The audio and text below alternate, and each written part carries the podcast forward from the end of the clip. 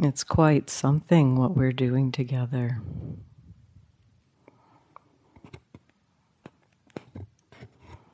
It's a rare thing in this world to be privileged enough to sit in a community, to participate with the community. Interested in understanding, understanding ourselves with the aim of lessening suffering in the world.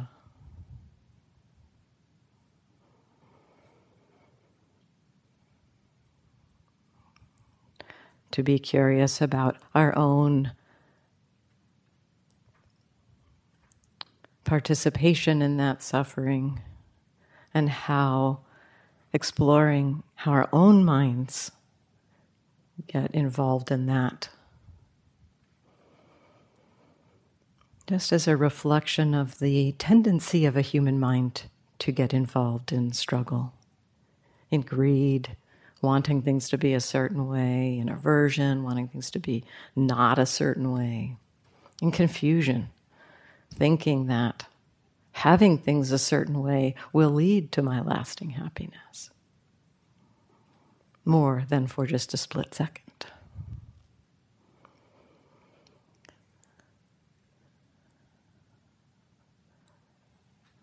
so I appreciate your commitment, your engagement with this. It is not easy to look internally at the way our own human minds get up to what they get up to. And the, the hope, the direction of freeing our own minds, even in small ways, from patterns and habits of greed, aversion, delusion, will have an effect on the world. Because just like we could say that just like anger and hatred are contagious, that when there's anger, it often gets met with anger. It's that's a, it's those that mirroring is such a human tendency. But that mirroring also is a human tendency with love and compassion and wisdom and joy and so cultivating the diminishment of the reactive and the growth of the beautiful will tend to expand beyond our own hearts and minds to those that we meet. And so, thank you for what you are doing. It is an amazing thing appreciate that you are doing it. Sometimes we're in the midst of this thing, this kind of thing. We get so involved in the like the details of our own habits and patterns and forget to appreciate the amazing value that it has not only for ourselves but for the world. So it can be useful to remember that. Remember that value.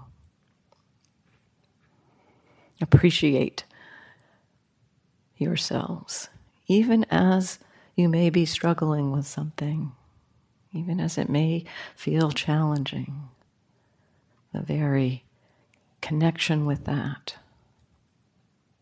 is a beautiful thing.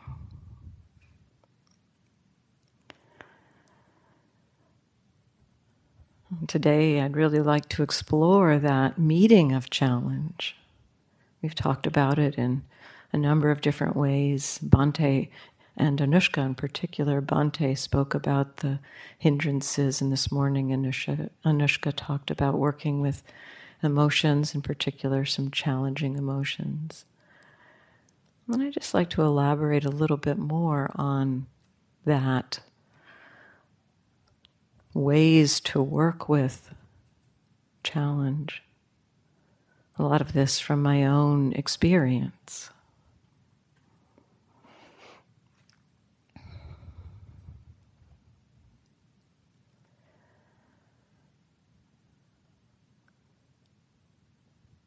The Buddha taught these Four Noble Truths the truth of suffering, that we tend to struggle to react to things as they are. There is suffering, the truth of suffering. The second noble truth, the truth of the arising of suffering, and that the arising of suffering, sometimes this is translated as the origin of suffering or the cause of suffering. That the word can be understood also as arising. The, with the arising of suffering is a truth, and the teachings say that craving is the with with essentially the way I read this is that with the arising of craving is the arising of suffering. It's a slightly different framing than craving causes suffering. Might makes it sound like craving isn't suffering. But with the arising of craving, suffering is there. That's a way that that noble truth can read. With the arising of craving is the arising of suffering. The third noble truth, the ending of that craving is the ending of suffering. There is an ending of suffering the truth of the cessation of suffering, and the cessation of craving is said to be the cessation of that suffering. And there is a path leading to the ending, the cessation of suffering, the cessation of craving, and that is the Eightfold Path. Essentially, what we're teaching here, all the tools, all the practices that we're exploring here, are found in the eight, Eightfold Path. So we're practicing the Eightfold Path here in all that we do. The Buddha encouraged us not just to take these truths in as something to be believed, but he gave us actions associated with each of these Four Noble Truths. He said the truth of suffering is to be understood. the truth of the arising of suffering, the craving. With the arising of craving is the arising of suffering. The craving is to be abandoned. The ending of suffering is meant to be realized, directly experienced. And the path, the Eightfold Path, is meant to be cultivated, developed. Uh, Winnie the other day talked about how the Eightfold Path kind of weaves back and supports the Four Noble Truths, and very much in the Eightfold Path, that there's a kind of a feedback loop there. But if we think about these actions that we're encouraged to undertake with respect to each of the Four Noble Truths, understand suffering then the tools in the Eightfold Path are means to understanding suffering. And so the engagement, the development of the Eightfold Path will support the understanding of suffering, will support the letting go, the release, the abandoning of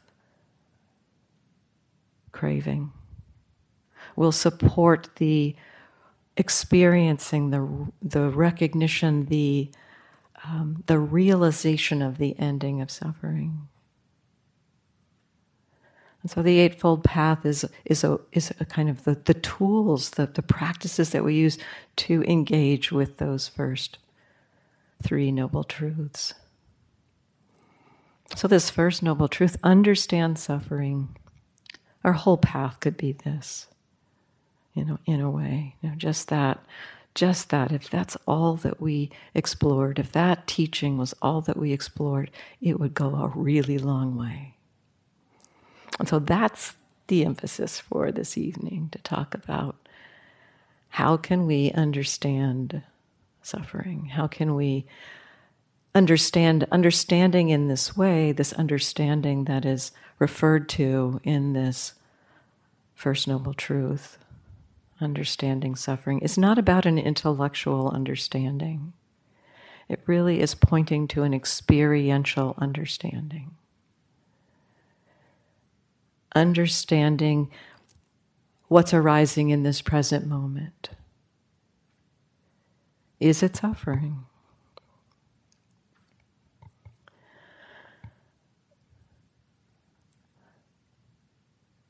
there are ways that the teachings point to everything that arises is suffering in the sense that everything that arises is unreliable. That's another translation for the word dukkha. We often translate the word dukkha as suffering. And yet, it also can be translated as unreliability. And so there are times when the teachings seem to say that everything that arises is dukkha. And my understanding is that what that means is that there is nothing that arises that's reliable as a place for lasting happiness because it is impermanent, it's falling away, it's changing. And so, as we have said several times over the last few days, you know, there's nothing out there that we can hold on to that will make us happy that will be that lasting happiness. And so, in that sense, everything that arises is dukkha. Everything that arises is unreliable. Everything that ceases is unreliable experience.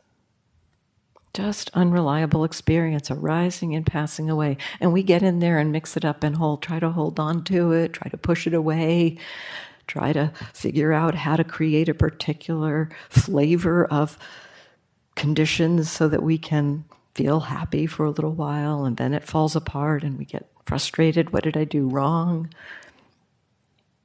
It's either my fault or it's somebody else's fault. Must be because everybody else seems to figured out how to be happy but me. And so the uh, kind of the resistance to the unreliable nature, the impermanent, unreliable nature of experience, the, the, the, the confusion in our minds about thinking there would be something out there that's reliable. That's where another kind of dukkha, the experience of suffering, comes in. And this is often in the realm of our reactive habits and patterns habits and patterns based in greed, in aversion, in delusion.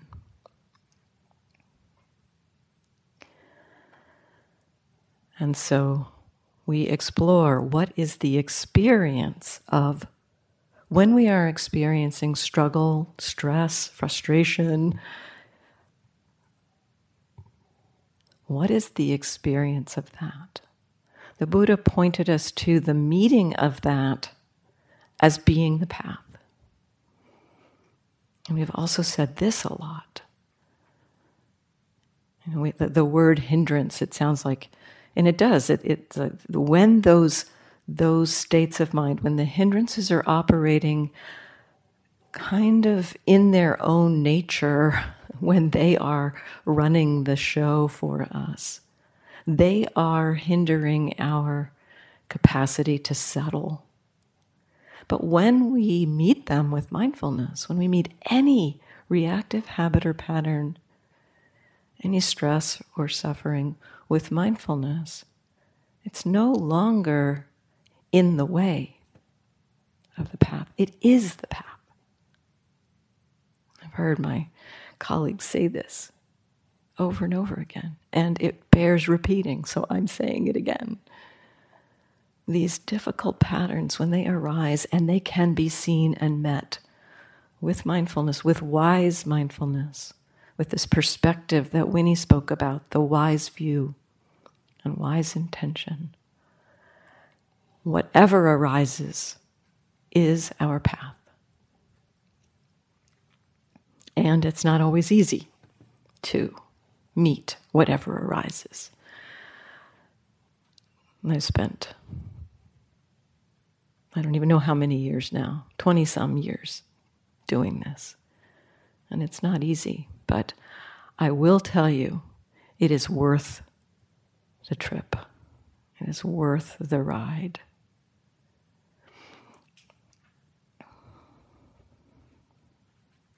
One thing that I'll say I mean, we often explore uh, working with difficulty, sometimes through uh, tools or uh, using an antidote, for example. Something that kind of takes our attention away from it. At times, it's like, oh, well, this is this is too much. You know, sometimes we do have patterns in our in our experience that feel very strong. And it can be useful to use some of the tools that we know how to settle that or turn our attention away from that. I'll talk about some of those, in fact, this evening. But sometimes we can jump to those too quickly and not give ourselves the opportunity to explore that we might be able to meet it with mindfulness. The idea that something is too strong, the idea that, I mean, if you ever had the, the idea, for instance, I'm too sleepy to be mindful. Anybody had that thought? I see a few willing to raise their hand. I'm too sleepy to be mindful. I would just like to propose that if you're having that thought, you're already aware that you're sleepy. You're already aware of, already, there's that flavor of that already there. And so give yourself a chance. You know, we have more capacity than we give ourselves credit for sometimes. And I'd like to uh, offer just a few um, things I've found useful in exploring working with difficulty, to find a balanced mind amidst difficulty. This has helped in my own practice to kind of expand the terrain, we could say, where mindfulness can go so that, you know, that thought of, I'm too X, I'm too sleepy, I'm too angry, I'm too frustrated, I'm too anything to be mindful. That there is the confidence that mindfulness can be, can meet any experience. Maybe not always, you know, um, there are times when whatever is arising, the, the momentum or the, the power of the reactivity can be stronger than our capacity to be mindful. And so there's some wisdom that we have to cultivate about is can mindfulness meet this? But give yourself a chance to check it out. And we'll talk about that a little bit too. I would say that one key tool in my own toolkit around working with difficulty is the confidence that mindfulness can meet any experience. Whether or not I have that capability in this moment, it is possible. And so that gives me the confidence to play with it, even for a few moments, to play with that possibility of meeting, meeting something with mindfulness.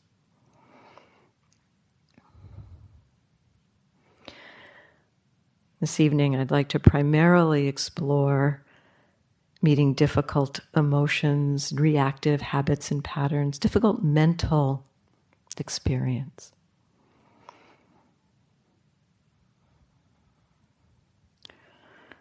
Often with some of our really charged mental experiences, they feel like they come in layers. A lot of different pieces coming together. beliefs about things, old emotions coming up, emotions that kind of get woven together. It sometimes can just feel like a big ball of a mess.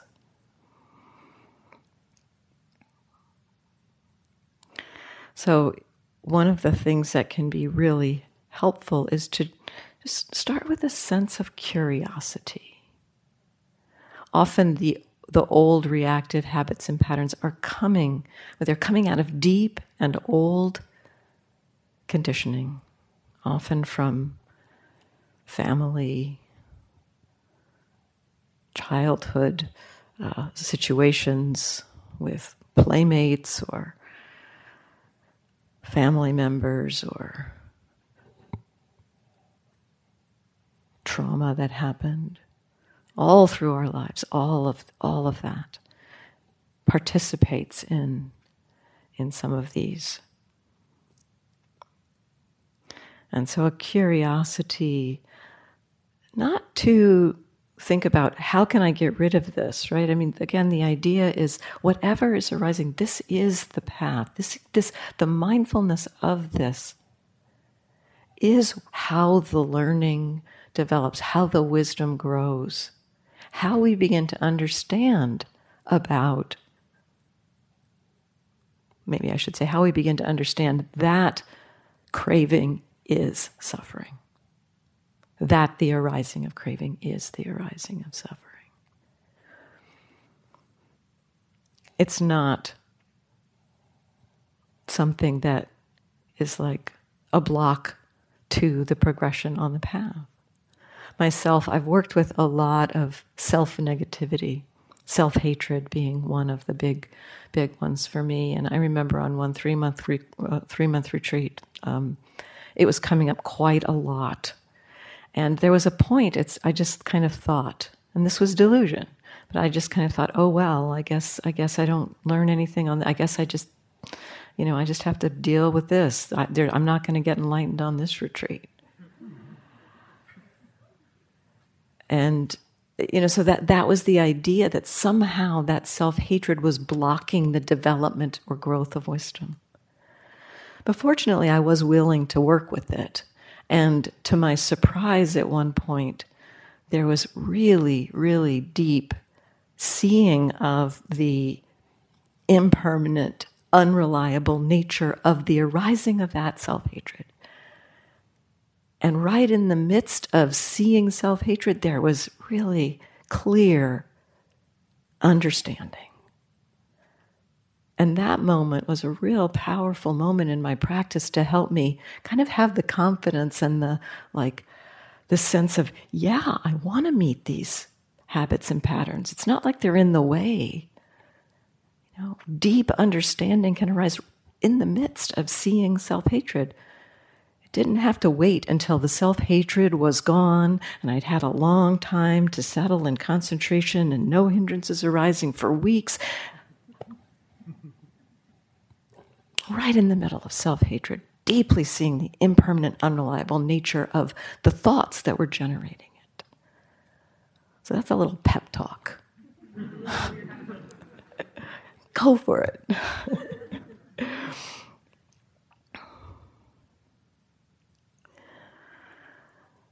so the curiosity is one helpful tool? Can we be curious about these habits and patterns? And it can also be helpful kind of to remind ourselves of some of the wise view that Winnie talked about the other day. You know, to kind of this is the framework for our mindfulness practice, wise view. And so this is nature. This is a this is a really helpful one to kind of frame the experience. This is nature. This is a framing from one of my teachers, Sayadaw U Tejaniya, and my understanding of what he's pointing to that language is that what's arising in this moment is a natural arising. It's arising based on causes and conditions, things that happened in the past. It's arising based on what's arising right now in the present moment. It's arising based on how I'm relating to it in the present moment. what's growing right now, what's arising, what's coming into being right now. It's nature.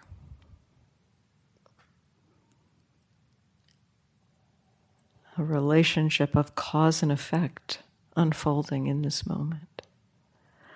And so just reminding ourselves, well, this is that sometimes I frame this to myself of kind of like, well, of course this is arising. When I got to the point where I could say that about self hatred, like, of course this is arising. Look at the history, look at the conditioning.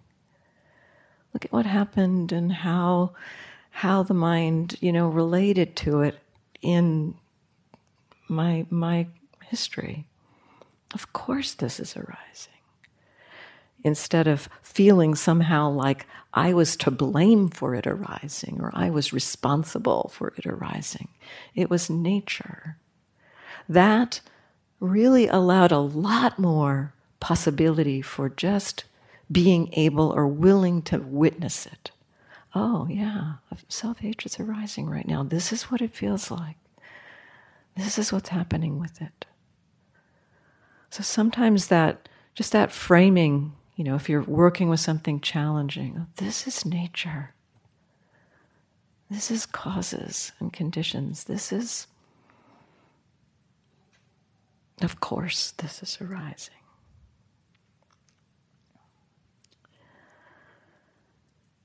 And bringing curiosity to it. So, with curiosity, with a sense of a, a kind of a willingness to explore it with mindfulness, then we're in the terrain of investigation, looking at, exploring, meeting experience.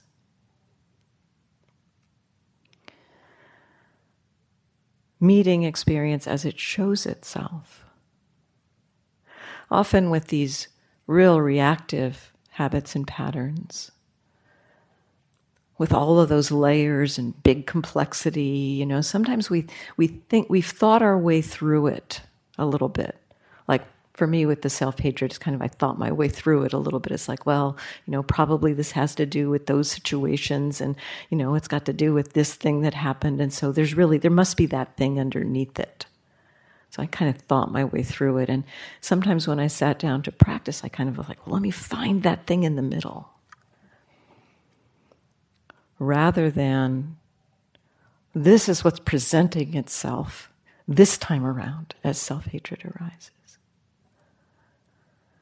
That approach, what's here with this pattern that's arising?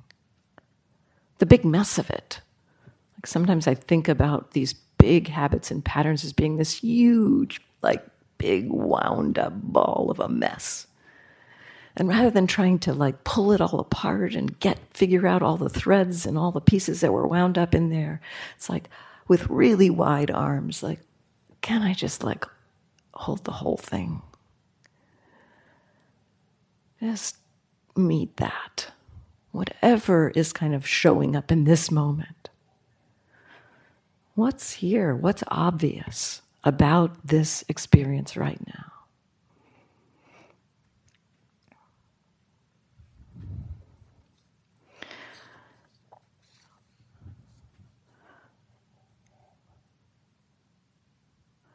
We might be making assumptions about what's happening in the middle. And you know th- those will arise those thoughts those ideas about you know i really think there's fear in the middle of this.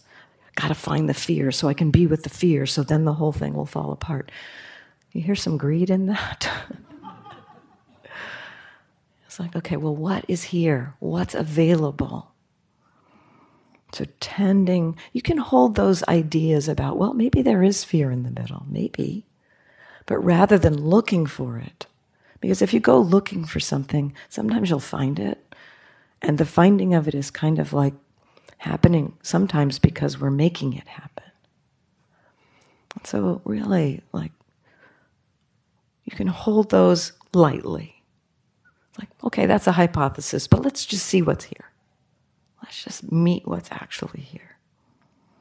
Meeting what's obvious about the whole complex experience. Sometimes I approach this, there's a, an image that I, I first learned from Gil Fronsdal, but I think it's a pretty common thing for Dharma teachers to talk about. So I don't know if he probably got it from one of his teachers. Um, thinking about the practice of mindfulness is kind of being like a naturalist. I mean, we are, after all, nature. We're we, you know, we are observing nature as we observe our hearts and minds, as we meet our experience with mindfulness. We're observing the nature of a human being. And a naturalist, when they go out in nature, what they tend to do, what a naturalist kind of will do, is go out to the area or the kind of nature they are interested in exploring interested in understanding. So, this is understanding. We're looking at understanding something, understanding a habit or pattern, understanding nature. Going out into nature, they'll find a place to sit in the forest or in the desert, whatever it is. And they'll just sit and watch what happens. They may pick their place to sit based on what they're interested in learning about. You know, maybe they're interested in studying the habitat of a um, a redwood forest. You know, what kind of creatures live in a redwood forest, and how do they live? What do they eat, and where do they? Uh, how do they interact? And so that naturalists would put themselves in a redwood forest and and just observe. You know, what come, what creatures come out how do they interact? Where do they forage for food? The stiller they are, the more they get to see nature in its naturalness. What is wanting to arise? If they're going in and digging holes to see what's living in that hole, you know, they're not going to see how the how the, they live naturally. And there is a place for that kind of science, right? We, we may cut up a plant, take it back to the lab, put it in the machine, pull it apart, look at the cells. There's a, there's a place for that. And there's also a place for seeing the bigger picture and just meeting nature as it shows up. And that comes with stillness with a naturalist, sitting and just being willing to be still enough that nature begins to trust the observer and to uh, show up as it does. So our practice can kind of be like that non interfering. The mindfulness can have that quality, not interfering, just what wants to show up. So, not digging in that big ball of many layers and threads, but just What's here? What's most obvious? There are a few explorations that can be useful in that place, aside from what is obvious. It might be a little bit more closely looking, for instance, as you might sit a little closer to a redwood tree, but then sit in stillness. How does it feel in the body? Anushka really spoke to this this morning, so I'm not going to go into a lot of detail about this part, but just that curiosity of like, okay, what's this pattern, this habit? How does it feel in the body? What are the sensations? Often, you know, particular maybe contraction in the stomach or tension in the shoulders or clenching in the jaw. There can be some very specific sensations associated with, for instance, anger. You know, anger might have a feeling of pressure and heat rising in the body, or tension or clenching in the throat, and, you know, a kind of a, a tightening in the face, a distortion of the face. We might notice some very specific sensations, kind of hmm, things that we can really kind of, um, we're familiar with landing with particular pressure, particular body sensations.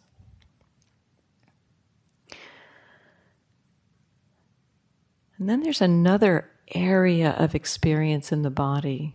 I found myself speaking about this in quite a few meetings in the last few days, so I want to bring this in too.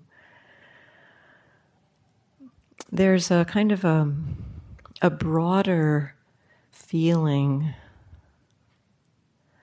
of the whole,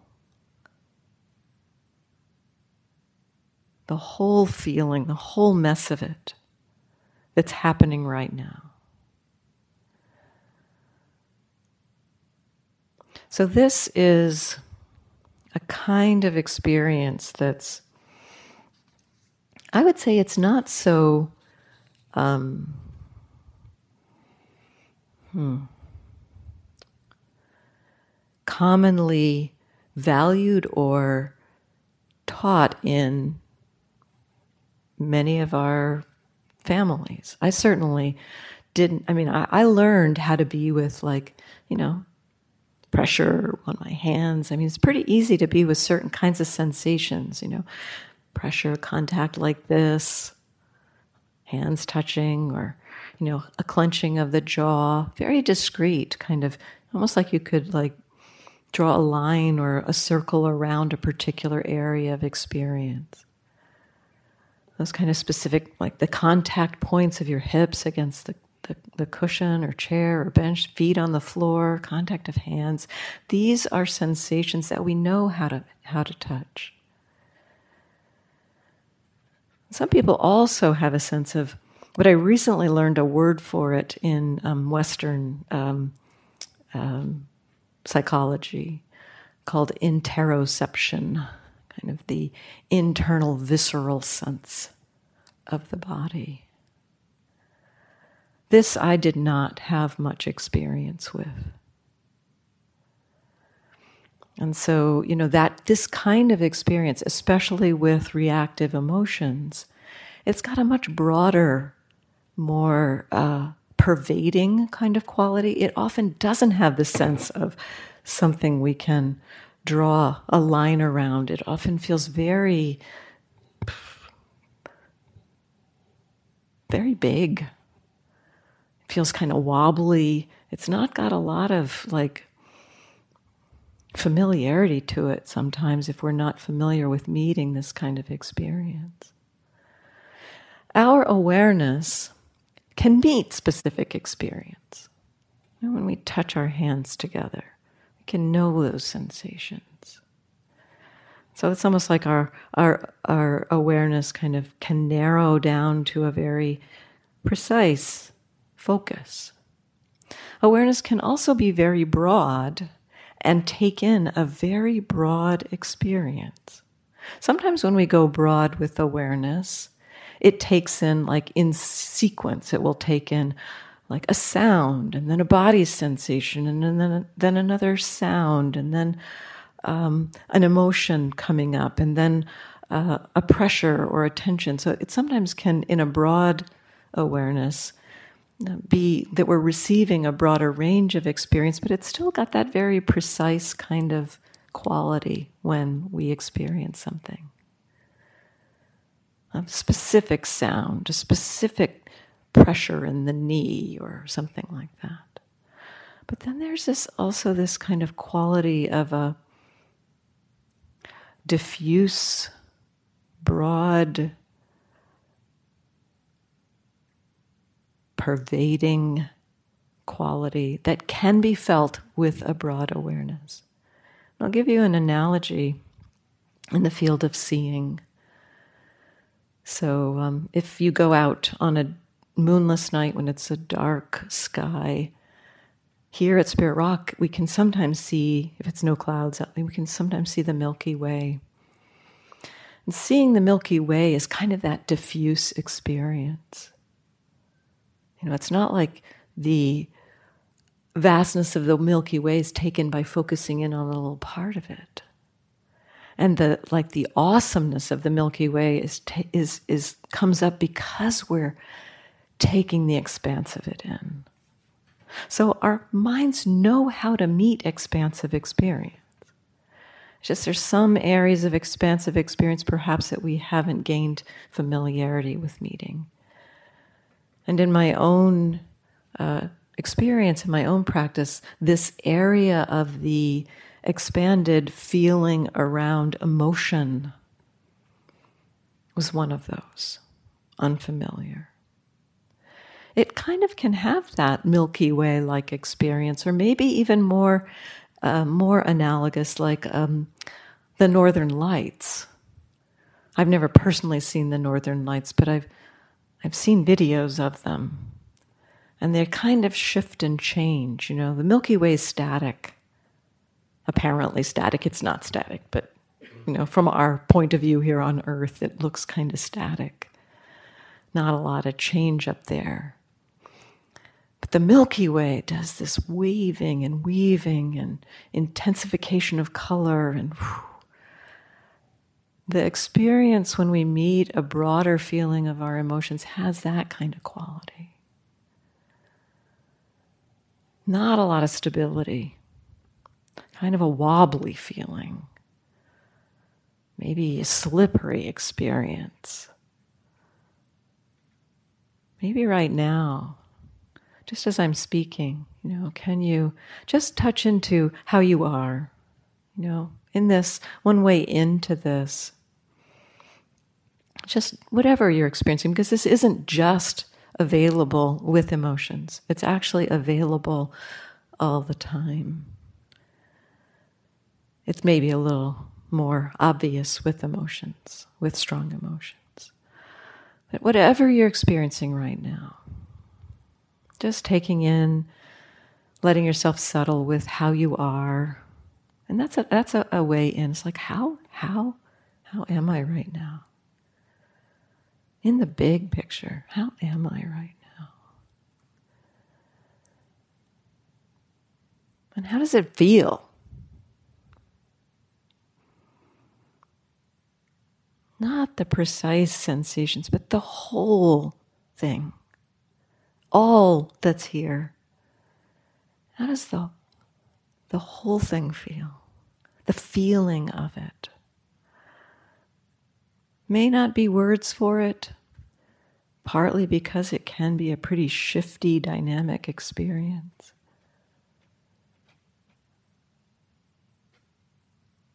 Sometimes it can be uh, diffuse and vague. Sometimes it can be pervading and strong. So just like seeing if there might be a possibility of touching into the whole or the big picture of how you are in this moment. All that's happening right now. It often can have a shifty quality of shifting between pleasant and unpleasant and neutral really quickly, too. So it doesn't really land with any one experience too quickly. It can be hard to put words to.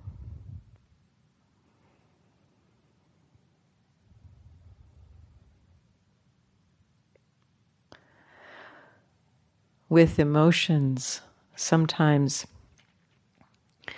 this feeling if we can touch into that place. It can be a little bit um,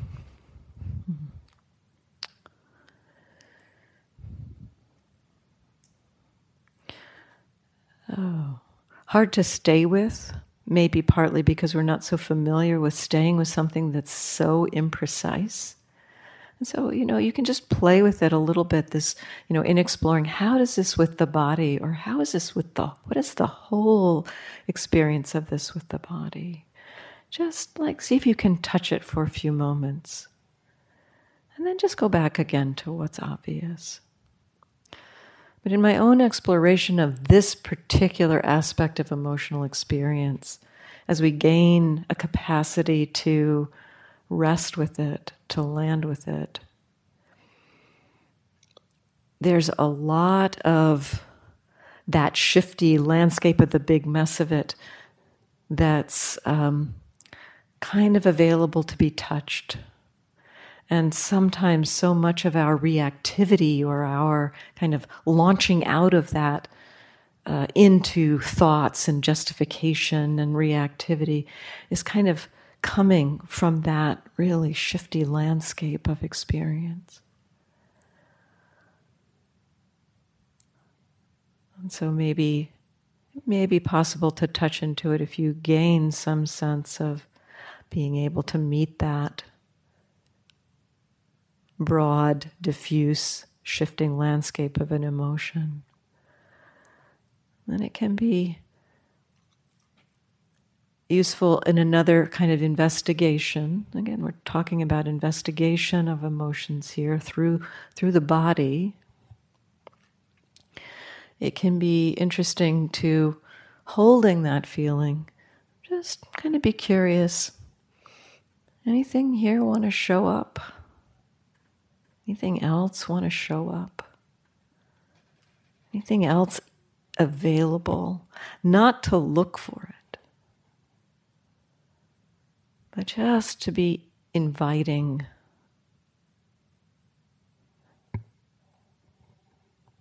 What else might be participating in this show?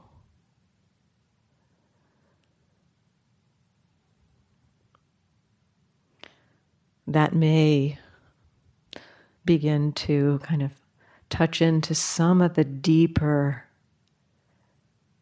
patterns or conditioning uh, around the impermanent, unreliable nature of experience. Like, oh, I don't feel safe, or wow, I'm really vulnerable, or oh, this is not okay. Something, something may arise with that. The seeing of it, if it can be held with mindfulness, the seeing of that whole thing can be very healing. Very healing. Bringing a lot of capacity to meeting this kind of uh, difficult emotion.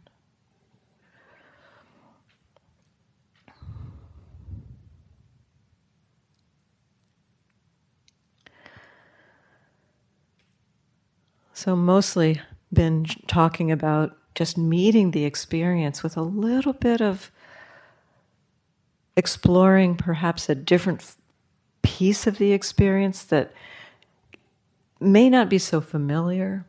First of all, what's obvious? How is it in the body? And then this more pervading feeling. Another um, exploration that can be really useful around challenging um, states of mind is checking into how we are in relationship to it. So, for myself, self hatred, right? Self hatred arising. I carried so much aversion to that self hatred so much of a sense of it was a problem that it arose, and that part not being seen. When there was the, the capacity to see that, to see, oh, there's uh, self hatred and there's thinking it's a problem. There's a difference between the challenge, the difficulty, and the relationship to it. And sometimes the um, the relationship to it is kind of really driving the the show. The thinking it's a problem to have self hatred leading me to certain kinds of exploration about it in order that it should go away. Not kind of the curiosity about well, what is this? And then beginning to see at times the possibility of a relationship to it that's more one of curiosity, interest, patience. So these two are relationships to experience. There might be a relationship of aversion or greed, wanting, wanting something to to, to happen, wanting something not to happen. Or there might be an attitude of patience or calm or interest, willingness to be with it, faith, confidence. When I found that, that, that relationship when that and that relationship actually comes by seeing the relationships that are in the way. You know, the relationship of ease, of peace, of curiosity, of patience. We get to see, we get to find that place by noticing the, it's not okay. So that same pattern of seeing what's here holds true here. But it has to be seen. I think often these attitudes or relationships to experience are hidden. They're, they're below our conscious awareness. And so sometimes a little kind of check in, like, okay, this is happening. This pattern, this you know, frustration's happening. What's my relationship to this? How am I with this? That that can be something that can kind of again not to try to figure it out, but just that little kind of curiosity about is there a relationship to this? What's the relationship to this? I'm not trying to find it or figure it out, but sometimes just that invitation. It's more of an invitation. Any relationship want to show up? Any relationship want to let me know you're there? That kind of thing. Sometimes it will show up and be like, oh, that's what's going on. I think this is a problem. I think this is, this shouldn't be happening. Then it becomes something that we can be aware of it becomes something else. It's like, oh, what's going on is that frustration's happening and the, thinking it's a problem is happening. That's what's going on. And how does that whole thing feel? How is that in the body, that feeling of it's a problem?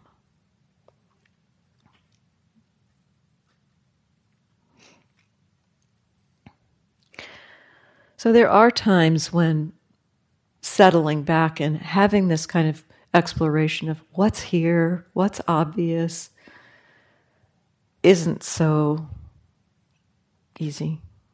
The momentum of the habit or pattern is a lot stronger than our capacity for just being with it.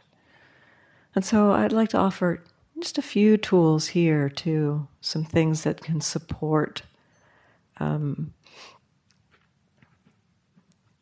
support some measure of being with it. There is the, you know, kind of redirecting the attention away from it, which I'll get to in just a moment. But there's a few tools that are kind of in between the in the active investigation, kind of the the, the deepening into the holding of it, meeting it, seeing what wants to show up, being in sitting in nature you know sometimes sometimes sitting in nature the naturalist is sitting in nature and like a forest fire comes through you're not going to just sit there it's like oh forest fire coming through you need to do something. And so sometimes we do need to take some action. So there's a few in between things between the forest fire coming through and just sitting quietly. One of those is um, something I found really useful, a simple, simple tool that I found really useful with patterns that tend to be ones that come back a lot, ones that we have repeating. For myself, um, I, I, I kind of stumbled into this tool at one point when I was working with a repeating pattern of depression. Not a very intense depression, a kind of a low grade depression that was coming up a lot on one retreat.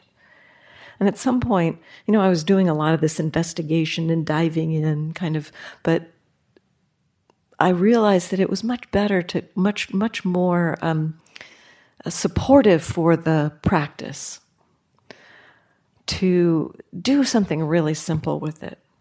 Just to notice, and Bhante mentioned this the other day, actually, just to notice when it's there and when it's not there. So when something's coming up a lot, like not much investigation, I wasn't doing a lot of investigation because the mind wasn't so able to really settle with it that much. But it was able to know, yep, there it is. Yep, it's there. And I could know it was there kind of almost in a, in a very stepped back, broad way, but also to recognize when it wasn't there. Because the, these more pervasive habits and patterns, sometimes we can have a um, kind of a, sub, a subconscious belief that it's always there. And we don't actually notice that it disappears, that we're not living in it constantly. And so that piece of just noticing is it present? Is it not present? Depression present? Is it not present? I found there were a lot of times it wasn't present. And then, you know, then I began to see too that when it was present, there were two also kind of distinct experiences when I could recognize, yes, depression is present. There was noticing that de- depression was present and it wasn't a particular problem. It's like, oh yeah, I can know that. Yeah, it's that's what's happening right now. The mind feels kind of low. So not a lot of reactivity to that experience. And there were times where it felt like it was a problem. And so there were times when I could be aware that it was present and it was just present, or I could notice that it was present and I was caught by it. So I began kind of just noticing the difference between caught by it, not caught by it. Caught by it, not caught by it. So that's as we're often we're, when we're caught by it, it's because there's some attitude in the back of the mind that's not clearly seen. And so the, the caught, not caught was just a simple way of acknowledging there's some attitude there. I don't really know what it is, but it feels like something's off. So, yeah, caught, not caught. Not here. It's here. Caught. It's gone. In this exploration, it actually began to, through this very simple kind of three part exploration, not diving in, not looking in detail. It began to be a very dynamic experience of depression kind of there and then vanishing. And then, oh, it would be back. And then I would get caught by it. And sometimes it just like went really quickly between those. Sometimes it was more slow going between them. But when I began to be okay with, you know, this this pattern of being caught by it, being not caught by it, not there, I began to see just how dynamic it was. That was such a helpful tool. Just a really simple noticing around it, not a lot of detailed investigation.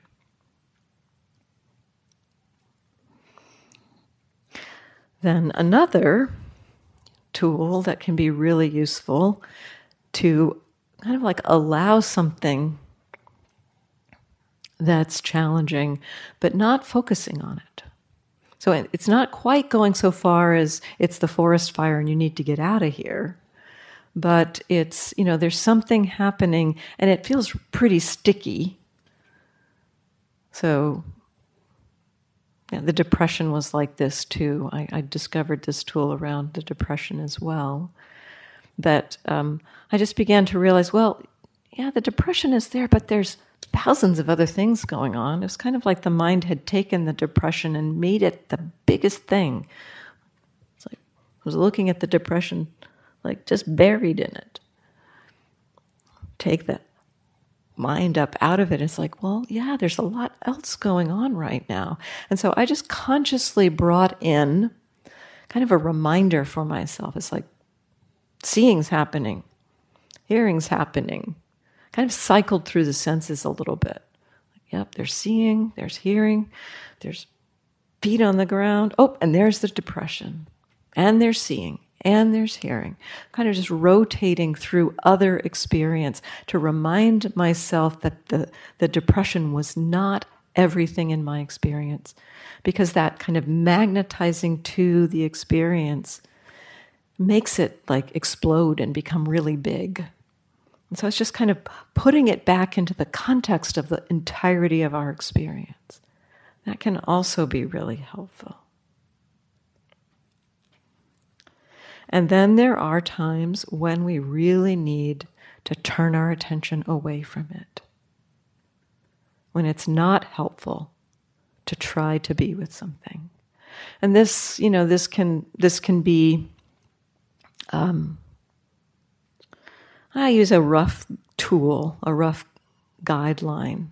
If I can be with something with mindfulness, even in this simple way of like present, absent, caught, not caught, if it feels like it's kind of staying at about the same level, not like amping up when I'm trying to be with it, then you're still in the terrain of learning with it. If it feels like the dial gets turned up to 10 when you try to pay attention to it, if it just like goes screaming off the scale, that's the time to say, yep, not the time. Not the time to be with that. Really helpful to kind of cultivate something neutral to let your attention go to. For myself, I often use my feet on the ground and you know, doing walking with feet on the ground can be good because that's a little bit of a moving thing. So, you know, I found myself working with this with anger that I would notice the mind would get into anger and it would just get so stuck in it. Like if I tried to be mindful of it, I would just get lost in it for long stretches of time. And so when I noticed that was happening, I would kind of like bow to that experience like, yep, I see you, anger. I know you're asking for attention. I'm sorry, mindfulness isn't strong enough for you right now, but I'll get back to you. And right now, we're going to pay attention to our feet. So it was a kind of very kind redirecting of the attention. The kindness there is, is important as opposed to kind of the can't be with that, gotta go somewhere else. So, kind of a kind redirecting of attention to something neutral. That really helpful at times. And some discernment about when that part is necessary. Is it possible to be with experience?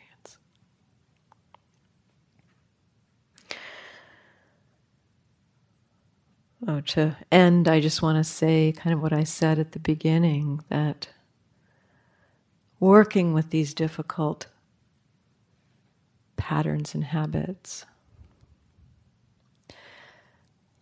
it is not some kind of lesser practice. It really is where wisdom can grow, right in the midst of something. Right? And as for me, I mean, it's like so mind blowing seeing in the midst of self hatred. This is just a thought.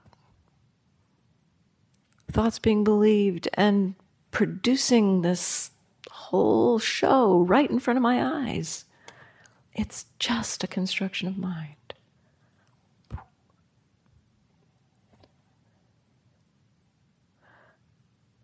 Seeing not only that that was just a construction of mind, but everything in our minds is a construction of mind. Such deep understanding can happen. Right in the middle of looking at these difficulties. So let's just sit for a few moments.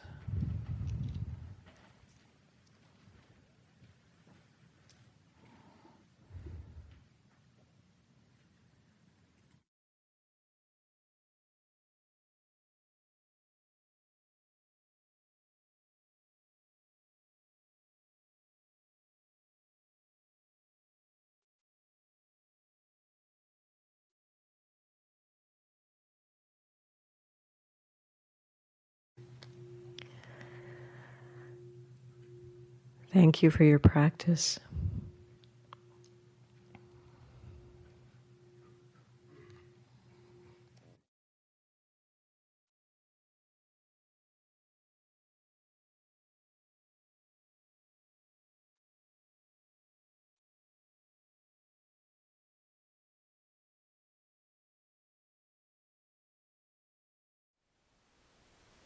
Thank you for listening. To learn how you can support the teachers and Dharma Seed, please visit dharmaseed.org slash donate.